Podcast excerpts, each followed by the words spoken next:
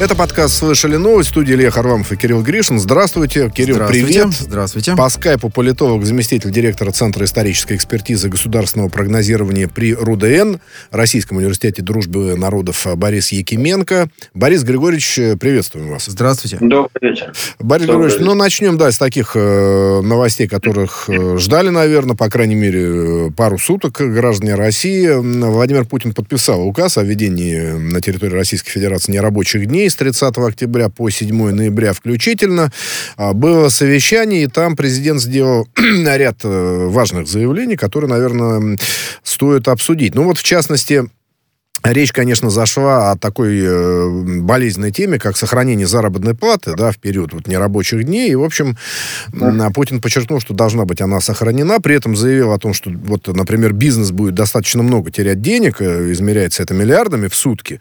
И э, с 15 ноября, правда, не с 30 октября, малым предприятиям и средним э, э, могут начать выплачивать гранты. ну, там, на каждого работника по МРОТу.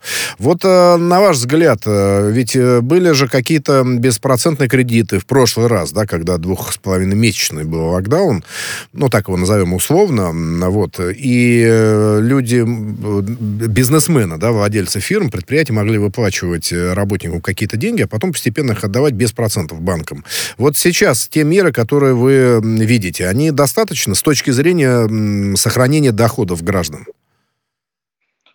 Я не знаю, я не экономист и не финансист, и я не могу утверждать как-то достоверно с опорой на какие-то сравнения, достаточно эти меры или нет. Но в любом случае э, радует тот факт, что государство делает все возможное для того, чтобы ну, эти доходы, по крайней мере, ну уж я не скажу, чтобы они не падали, но по крайней мере, чтобы они хотя бы как-то сохранялись. Тут важно, безусловно, прежде всего чисто психологически то, что государство готово помогать э, людям, помогать гражданам, поддерживать их в тех условиях, ну, в которых они сами себя поддержать не в состоянии, а самое главное, в тех условиях, которые они не способны изменить э, каким-то образом. Поэтому я очень надеюсь, что это действительно позволит какому-то значительному количеству людей э, этот небольшой период, там пока что речь идет о неделе. Ну, пока, да. Да, да, да. да, э, продержаться. Потому что Продержаться. речь идет пока что о том, что нужно продержаться. Вот, а Борис Григорьевич, кстати говоря, Владимир Путин э, заявил о том, что могут продлены быть эти нерабочие дни и после 7 ноября. Да, и, кстати говоря, и э, призвал э, э, глав регионов э, не ждать именно 30 числа, если там ситуация критическая. Мы знаем, что далеко не в одном регионе ситуация действительно критическая. 17, коек как не сегодня хватает. сказала Татьяна Да, Голикова, Вчера критическая. цифра 7 звучала, э, и позавчера 8. Ну, в общем, такие сейчас 17, да, где и коек уже не хватает, и там врачи, конечно, не справляются с наплывом. В общем, медицина на пределе работает, то, то что, м, так сказать, э, мы знаем, да. И, возможно, будут вводить и раньше. Вот я почему об этом спрашиваю, то есть до, не дожидаясь 30 октября, регионы будут вводить режим нерабочих дней. Я почему спрашиваю, мы, конечно, здесь не эпидемиологи, но, тем не менее, вот на неделю такие ограничения, они могут принести эффект? Потому что я смотрю по другим странам, ну, вводят э, на гораздо более продолжительные сроки.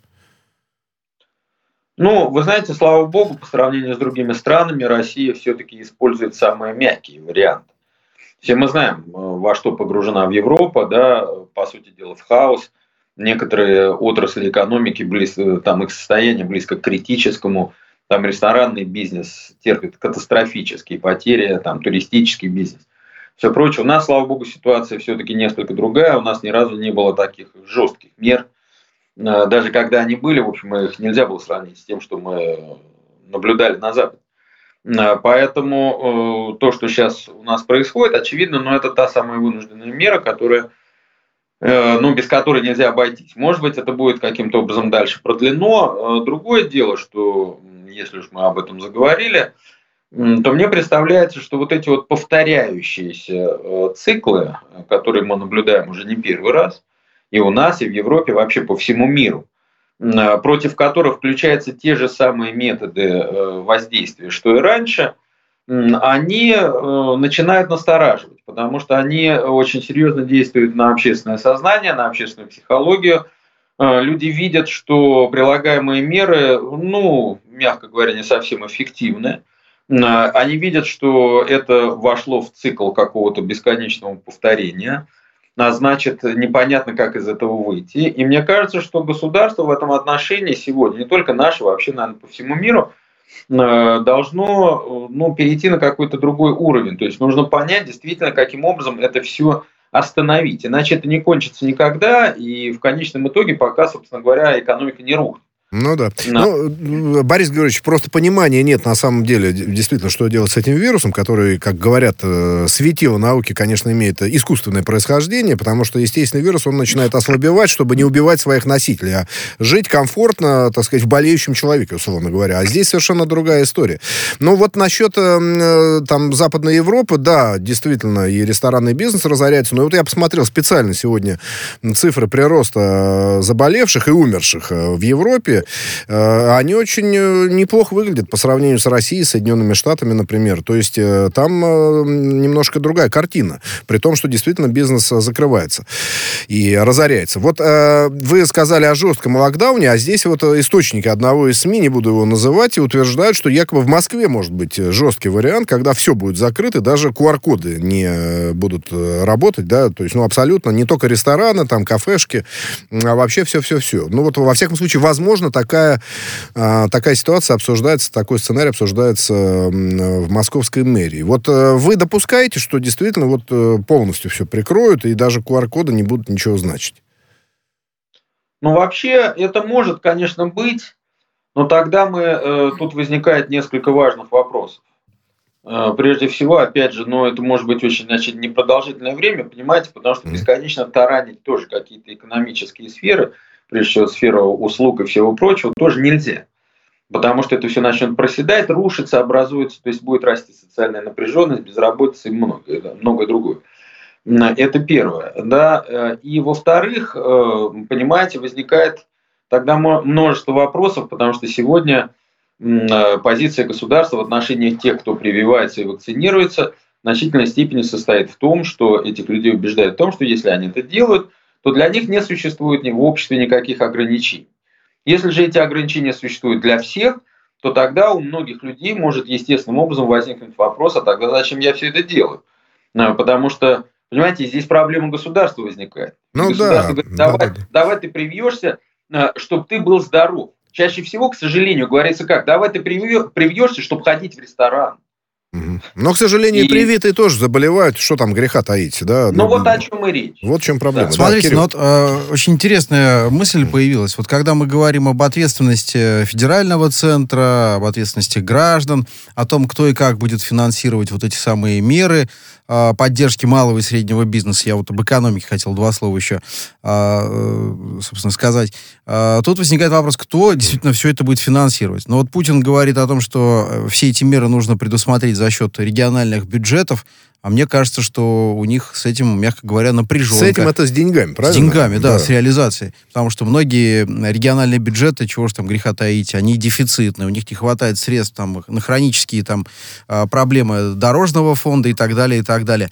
А, я не хочу сказать, что история не проработана, но где регионы будут искать э, вот эти самые средства на вот это обеспечение мер? Братья... Или же они нормально живут все-таки и скрывают? Брать, а, брать из центров кредит. А перед Кремлем, соответственно, не утаишь там э, лишних э, миллиардов. Может быть так? Ну, понимаете, в чем дело? Э, я думаю, что на самом деле у государства есть ресурсы для того, чтобы... И у регионов получается, вот что важно.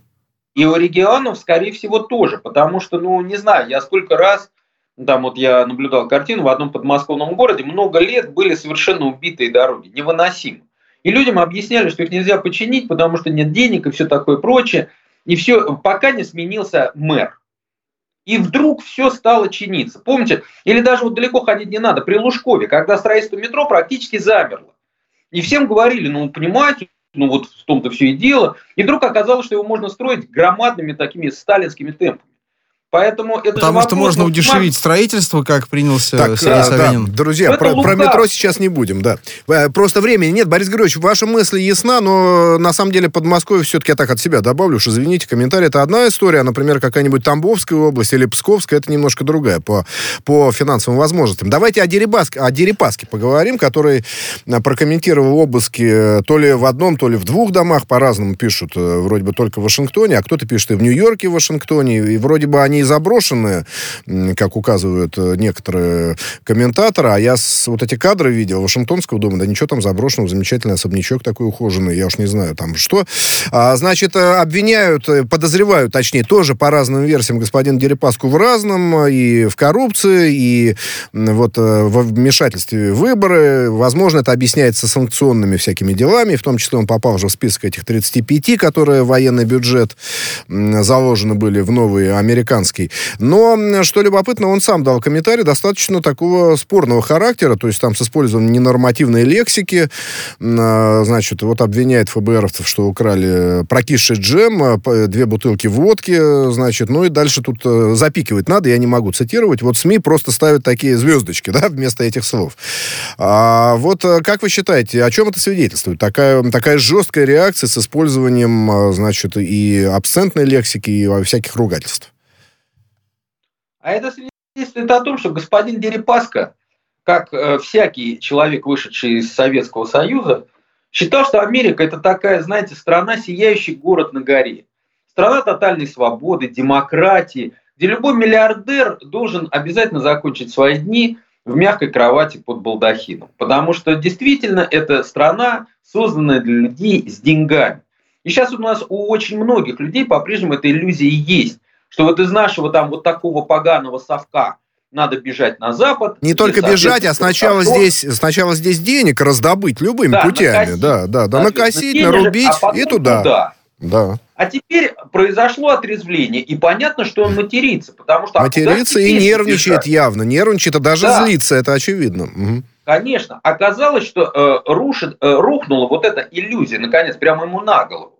И поэтому это хороший урок вообще для всех тех, кто считает, что если деньги бесконечно гонять по всему миру, то в конце концов они где-то осядут в безопасности. Ничего подобного.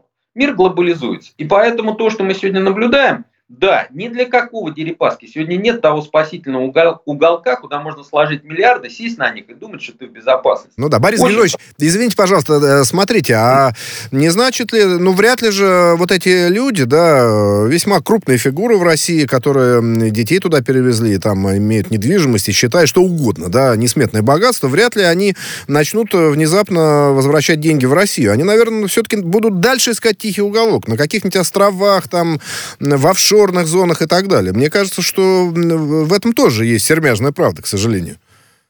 Нет, конечно, они будут, будут теперь бегать по всему миру и бесконечно перетаскивать эти деньги, пока они не кончатся.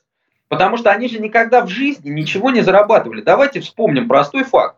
Борис Абрамович Березовский, который бежал из России со своими миллиардами и прожил за границей больше 10 лет, э, была официальная цифра, сколько он заработал в Лондоне пока за эти 10 лет 18 тысяч фунтов. Mm. То есть меньше, он там, чем он там тратил, он там тратил. За 10 лет в России. И в конце концов, когда он их все расшвырял, он попросился в Россию, потом мы помним, чем это все дело кончилось. Понимаете, в том-то все и дело что они никогда в жизни денег не зарабатывали, они их получали, а это разные вещи. Смотрите, а И... а вот сам, да, прошу прощения, а сам Дерипаска вот э, в этом самом комментарии в э, телеграм-канале своем, э, вот я продолжаю цитировать, Илья начал, я продолжу. Он говорит, что русские хотят единого экономического пространства от Лиссабона до Владивостока с процветающим населением и неповрежденной природой, но не все бизнесмены, миллиардеры из списка Forbes – с русскими э, корнями этому следует. Это Дерипаска говорит. Да. Но идея это Владимира Путина, если я не ошибаюсь, да, единое пространство от Лиссабона Я просто о том, что не все миллиардеры далеко э, следуют э, и верят,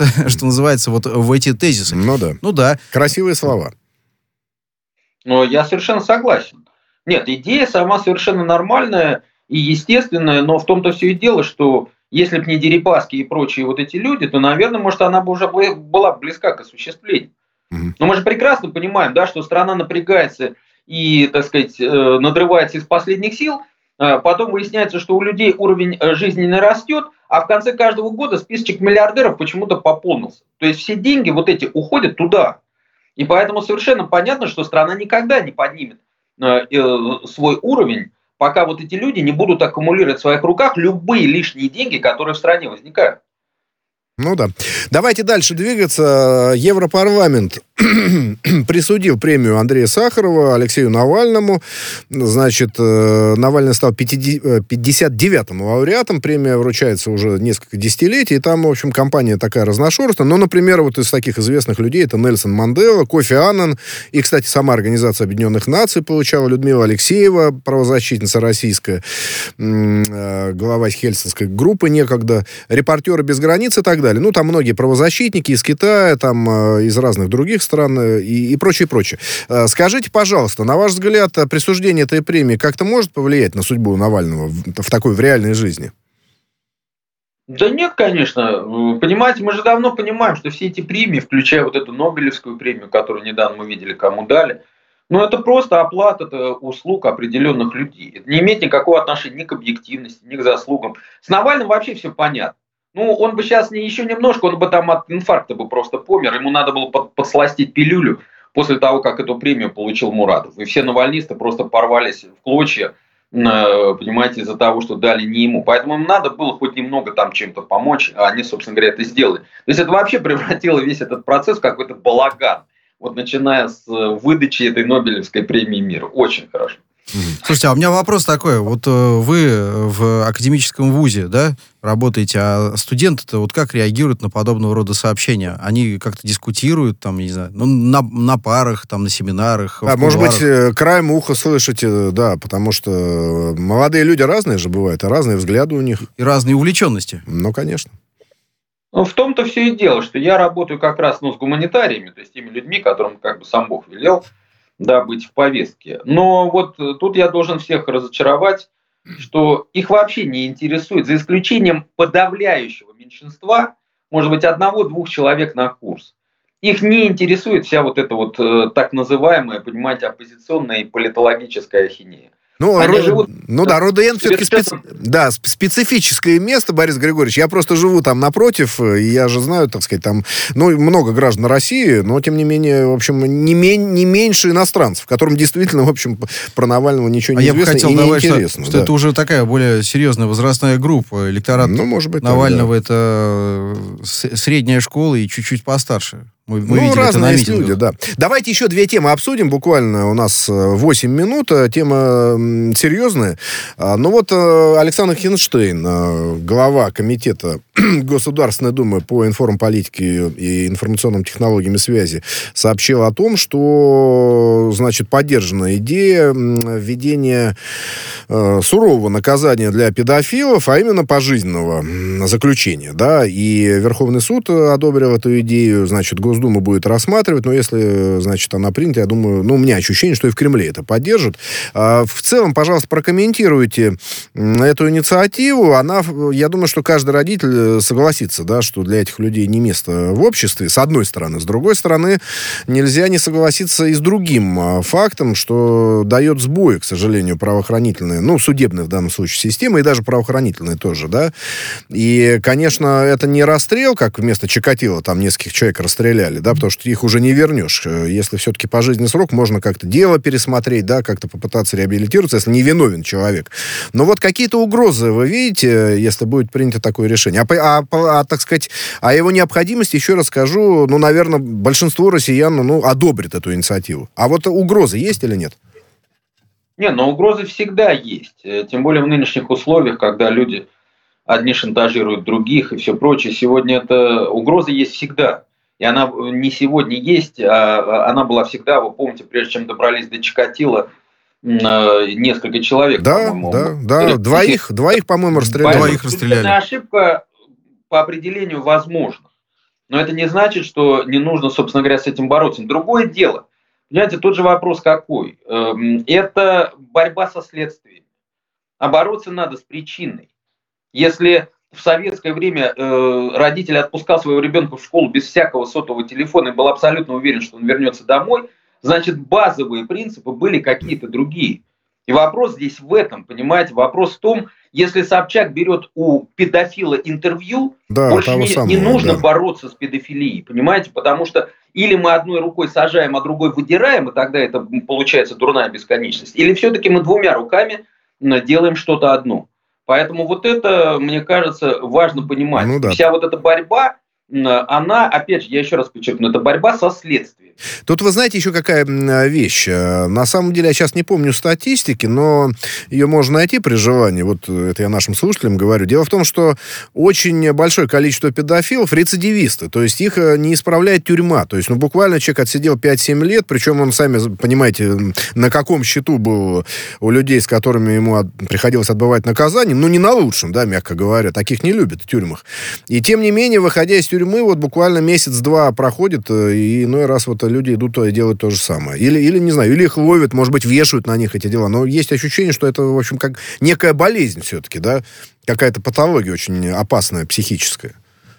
Нет, так это и есть патология. В том-то все и дело. Вы знаете, э, просто один э, пример, там, буквально на минуту. Да, у одних моих знакомых был родственник шизофреник еще в советское время, да, он в результате войны, в общем, он помешался, ему казалось, что за ним следят. Ну вот, и он везде искал, так сказать, этих шпионов все прочее. Так вот, вы не представляете, насколько внимательно за ним следила власть. Перед каждыми государственными праздниками его обязательно изымали из дома на 2-3 дня, соответственно, в специализированное учреждение. А вдруг он с плакатиком выбежит? Ну, Или да. вдруг еще что-нибудь, понимаете? Регулярно навещали, следили. Понимаете, была система тотального жесткого контроля. Сегодня, когда есть браслеты и прочее, помните, вот с, послед... с одним из последних педофилов что было? Оказывается, он спокойно гулял по городу, вот этот, который схватил девочку, хотя на... за ним должны были следить. Когда Понимаете, вот они быть... пошли там какой-то ларек газировки купить. Ну да. Да, да, да, там семечек. Да, да. То есть кто-то прошляпил. То есть, а, а так, понимаете, что хотите, делайте. Но э, всегда кто-то прошляпит. И в результате э, человеческая жизнь. То есть в том-то все и дело. Вот э, борьба с дура... вы знаете, там против дурака нет никакого приема или просто ну, халтурщика. Поэтому mm-hmm. в этом все дело. То есть эта система должна быть цельной, а не просто все взваливать на правоохранительные органы, давайте следите и сажайте. Ну да, а и, на, и на судебную систему. Да, совершенно, совершенно согласен. Комплексный подход это называется, если так уж пользоваться таким банальным словосочетанием. Значит, а, идем далее. Юрия Дудя, блогер известно, все-таки суд оштрафовал на 100 тысяч рублей за пропаганду наркотиков. Но это вот те самые два интервью длинных а, с Ивангаем и Моргенштерном. Я, честно говоря, пару месяцев назад мы обсуждали эту тему. Я посмотрел эти интервью, вот эти фрагменты, да, где они говорят о наркотиках. Ну, я не знаю, там и один и второй интервьюируемые, они, да, об этом рассказывали, но мне показалось, что в частности, в общем, о негативных э, сторонах тоже. Ну, в общем, тут все неоднозначно. Там и к экспертизе есть проблемы, вопросы, да, что вот э, Калужский центр делал эту экспертизу окончательную, хотя лингвисты до этого занимались тоже экспертизой, говорят, что пропаганды нет. И, кстати, вывешивают всегда плашечки, что наркотики вредно употреблять. Но, кстати, признано было, что как раз эти плашечки привлекают дополнительное внимание. У меня вот какой вопрос, да, мы сейчас не будем лингвистический разбор, конечно, устраивать, а вообще тему наркотиков-то в связи с тем, что вот этот штраф появился, ее на YouTube или где-то еще обсуждать можно э, как-то более или менее глубоко, или только должно все ограничиваться, что наркотики это вред и смерть, и на этом точка? Ну, понимаете, в том-то все и дело, что одно дело, когда вы ее обсуждаете с действующим наркоманом, а другое дело, когда вы ее а, а, обсуждаете завязавшим навсегда наркоманом, когда все все это знают. То есть в том-то все и дело, что мы прекрасно понимаем, что э, для чего Дудь вообще проводит это интервью и что в итоге обязательно произойдет. Конечно, это нужно обсуждать и важно обсуждать. И здесь, да, иногда некоторые органы стремятся перебдеть и на пустом месте создать какую-то информационную там, э, правовую коллизию. Здесь тоже не нужно, понимаете, бежать впереди паровоза. Но, опять же, мы всегда должны понимать, опять же, если бы это интервью взял там, ну, условный там Алексей Пушков или там кто-нибудь из вас, то вряд ли у кого-то возникли бы эти вопросы, потому что все прекрасно понимают, нормальный человек там у другого, вот нормального человека берет интервью. Но когда ну, встречается да. а, а, провокатор с один с другим провокатором, то понятно, что жди беды. Поэтому ясно, почему к этому такое отношение. Но в целом вы не отрицаете то, что да, тема наркотиков, она должна обсуждаться более или менее глубоко, и люди, например, не, ну, а и люди, это, и люди это, могут это... делиться своим опытом. По сути, Моргенштерн и Иван Гай... Но у нас как... в этой же студии да, приходил человек, да, который да. Они вот общественное движение возглавляет опыте. и, собственно, помогает людям, завязавшим, встать на правильный путь. Да, мы здесь не пропагандируем, Ничего естественно, про... наркотики. Не пропагандировал. Да, да, да. Но дело в том, что я просто смотрел, я не, не увидел там пропаганды наркотиков, вот э, в том, что говорили эти два господина. Ну, органы перебдели, вот как мы ну, да. говорим, да. Что-нибудь еще добавить? Э, да, у нас еще 20 секунд, э, Борис Григорьевич, перед перерывом. Да нет, я думаю, что, в общем, мы все сказали. Ну да, ну тоже, тоже хорошо. А, делаем, делаем небольшую паузу. Напомню, мы общаемся с заместителем директора Центра исторической экспертизы и государственного прогнозирования при Российском университете дружбы народов э, Борисом Якименко. А в студии работали Илья Харламов и Кирилл Гришин.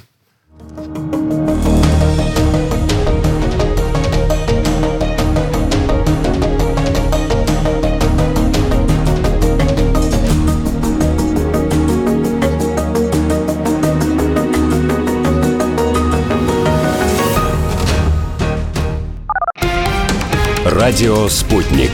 Новости студии Ольга Дубровина. Здравствуйте. Представители правительства запрещенного в России Талибана считают хорошей встречу в московском формате. Она прошла в дружественной атмосфере, заявил глава делегации радикалов, вице-премьер правительства Абдул Салам Ханафи.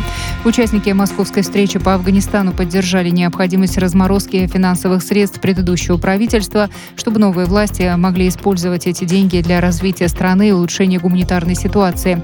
Участники встречи также признали важность контактов с талибами. Кабмин Латвии утвердил решение Совета по кризисному управлению о введении локдауна с 21 октября по 15 ноября, передают корреспондент РИА Новости. Работу в данный период продолжат только магазины и учреждения, которые предоставляют товары и услуги первой необходимости. Запрещены все массовые мероприятия. Комендантский час будет действовать в республике с 20 часов до 5 утра. Школы, за исключением начальных классов, переводятся на удаленный режим обучения. Жители Италии, приехавшие в страну туристы, скачали электронный ковид-сертификат свыше 100 миллионов раз. Так называемый Green Pass – это фундаментальная часть стратегии правительства по управлению нынешней фазой эпидемии, заявил министр здравоохранения Роберто Спиранца. По его словам, ковид-сертификаты имели значительный стимулирующий эффект для кампании по вакцинации. С 6 августа Green Pass обязателен для посещения баров и ресторанов, культурных и спортивных учреждений, а также массовых мероприятий. С 1 сентября действие сертификата распространили на самолеты, поезда и паромы. С 15 октября все трудящиеся в Италии должны предъявлять гринпас для доступа на рабочие места. Генпрокурор округа Колумбия в США Карл Рейсин заявил, что включил основателя и главу Facebook Марка Цукерберга в качестве ответчика по иску против компании от 2018 года из-за скандала с утечкой данных пользователей. Рейсин считает, что бизнесмен лично причастен к неспособности компании защитить частную информацию. Генпрокурор округа Колумбия в декабре 2018 подал иск в суд на Facebook из-за скандала с утечкой, связанной с компанией Cambridge Analytica по данным СМИ, она незаконно получила данные 50 миллионов пользователей Facebook. Россияне Аслан Карацев и Ричард Музаев в парном разряде не вышли во второй круг московского теннисного турнира ВТБ Кубок Кремля. Карацев и Музаев, получившие вайлдкарт, в двух сетах уступили финско-нидерландскому дуэту Хари Хелиовара Матве Миддлкоп в четвертьфинале. А Хелиовара и Миддлкоп сыграют с другой российской парой Карен Хачанов, Андрей Рублев.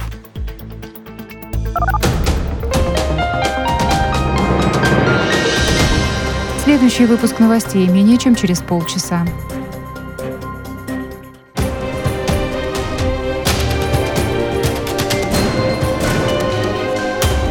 Радио «Спутник». Говорим то, о чем другие молчат. Вчера по телеку видел.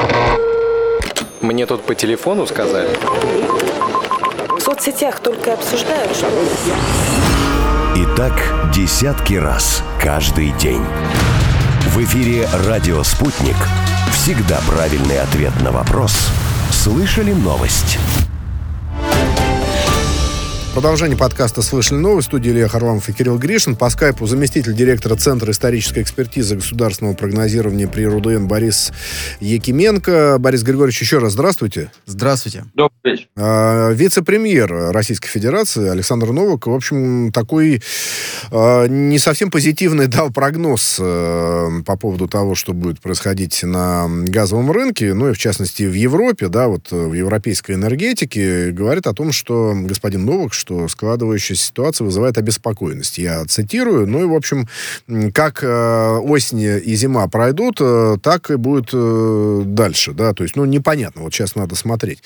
А, скажите, пожалуйста, вот э, по вашим ощущениям, э, вот этот э, газовый кризис в Европе, да, и этот огромный скачок цен, да, ну, там, в десятки, сколько, да, наверное, с 200 до 2000, да, ну, в 10 раз, да, за короткий промежуток. Ну, сейчас не 2000. Сейчас меньше, нет, я имею в виду пиковые значения, там, низ и вверх. На порядок. Да, то есть вот это может э, политические последствия иметь для Европы и для европейско-российских отношений, потому что, скажем, вот э, если судить по одному из западных агентств, э, значит, Россия увязывает увеличение поставок газа с сертификацией как раз Северного потока-2, да, то есть, ну, ускоренной, да. Но потому... это вполне резонный да. аргумент. Да-да-да, но, дескать, она могла бы больше России поставлять, а поставляет не так много, и поэтому вот это в том числе поэтому возник энергетический кризис. То есть вот здесь э, можно развести экономику и политику в разные стороны, или уже не получится?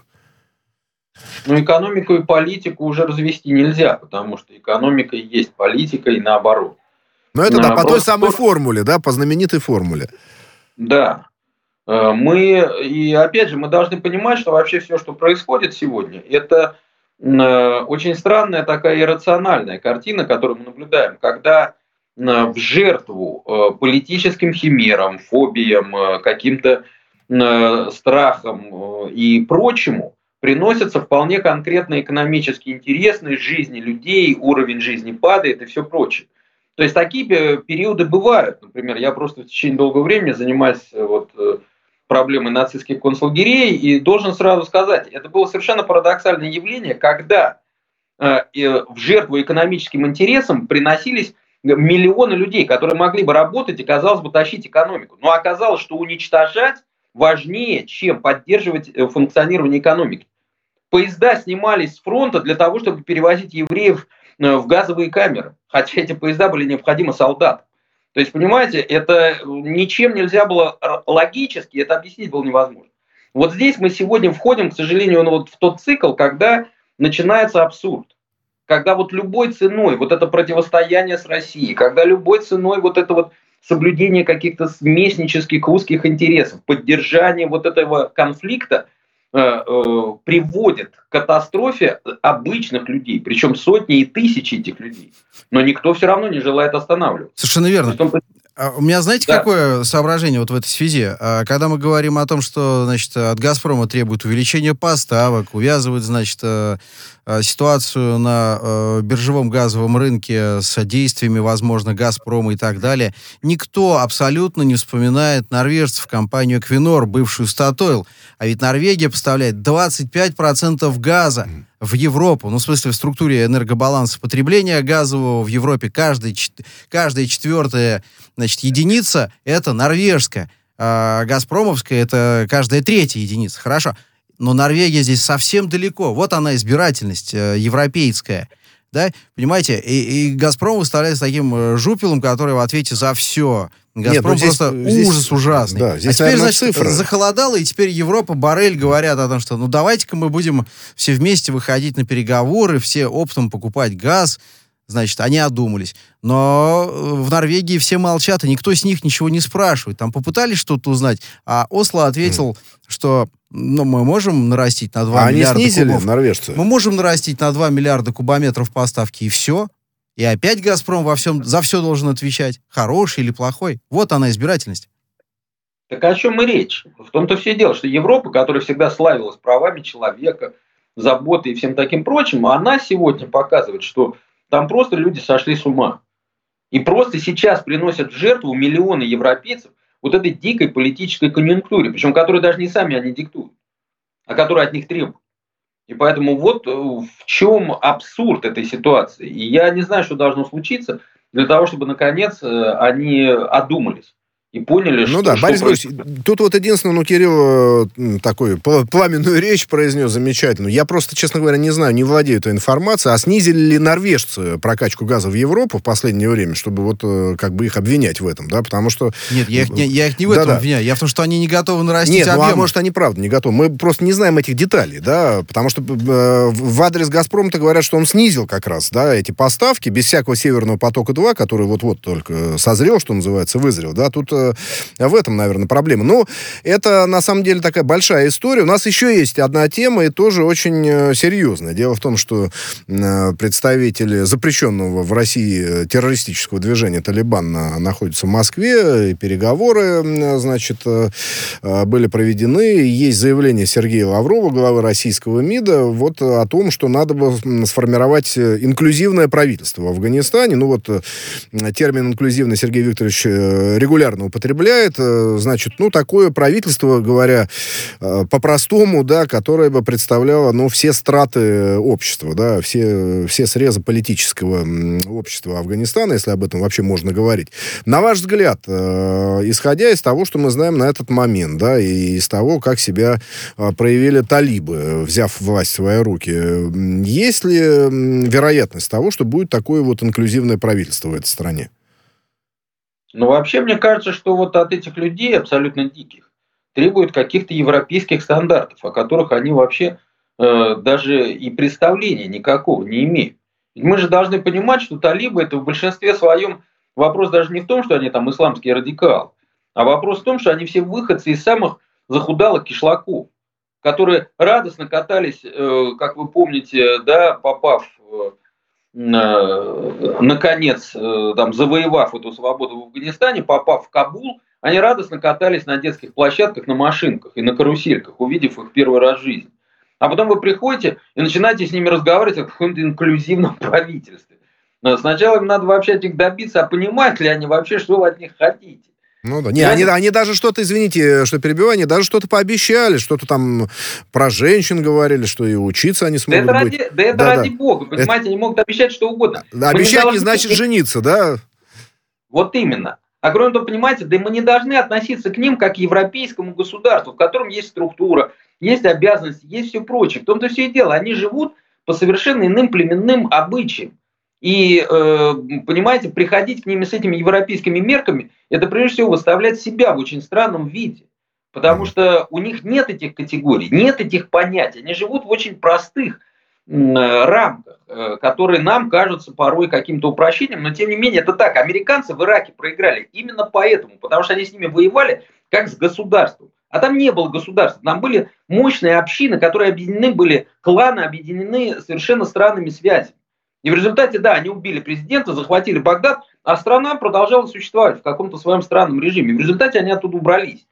Э, вот э, чтобы мы сегодня не оказались в той же самой ситуации понимаете, с, с этими талибами. Ну да, вы знаете, тут... с ними на этом языке. Ну да, вряд ли они действительно. Ну, может быть, э, инклюзивное правительство, это а, было заявление для российской прессы Сергея Викторовича, а с ними он как-то иначе говорил, мы это вот не знаем в деталях и в подробностях. Вот смотрите, важная история связана все-таки с тем, э, талибы, запрещенные в Российской Федерации, готовы ли нести свои идеи за пределы страны. Да, в очередной раз они заявили, что мы не намерены использовать силу, так сказать, в отношении других стран. При этом вот э, два сообщения я читаю, они датированы оба 20 октября. В одном сообщении группа из боевиков э, на границу с Таджикистаном отправилась, э, вот этих афганских талибов, да, а до этого еще там какая-то группа, и в целом усиление происходит. А другой источник заявляет о том, что ничего, все нормально, никакого увеличения числа боевиков радикального запрещенного движения Талибан нет. Вот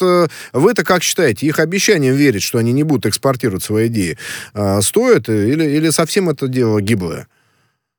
Нет, главный предмет экспорта Афганистана – это нестабильность, которую они обязательно будут экспортировать, потому что они по-другому не могут.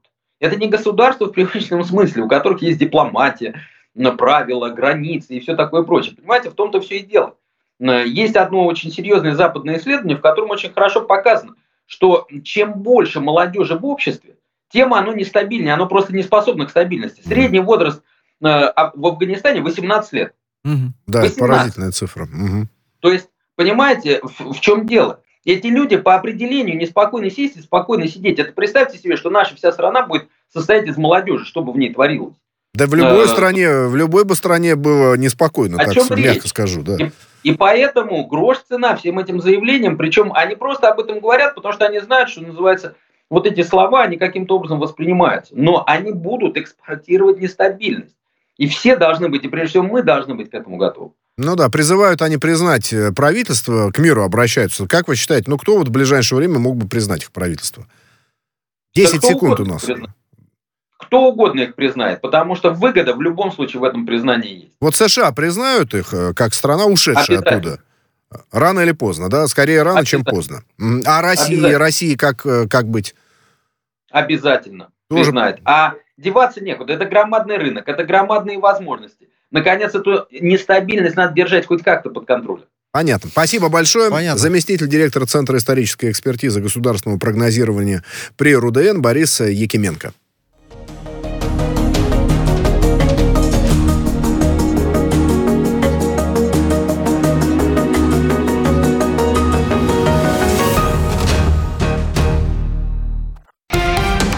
Радио «Спутник». Новости студии Ольга Дубровина. Здравствуйте. Представители правительства запрещенного в России Талибана считают хорошей встречу в московском формате. Она прошла в дружественной атмосфере, заявил глава делегации радикалов, вице-премьер правительства Абдул Салам Ханафи.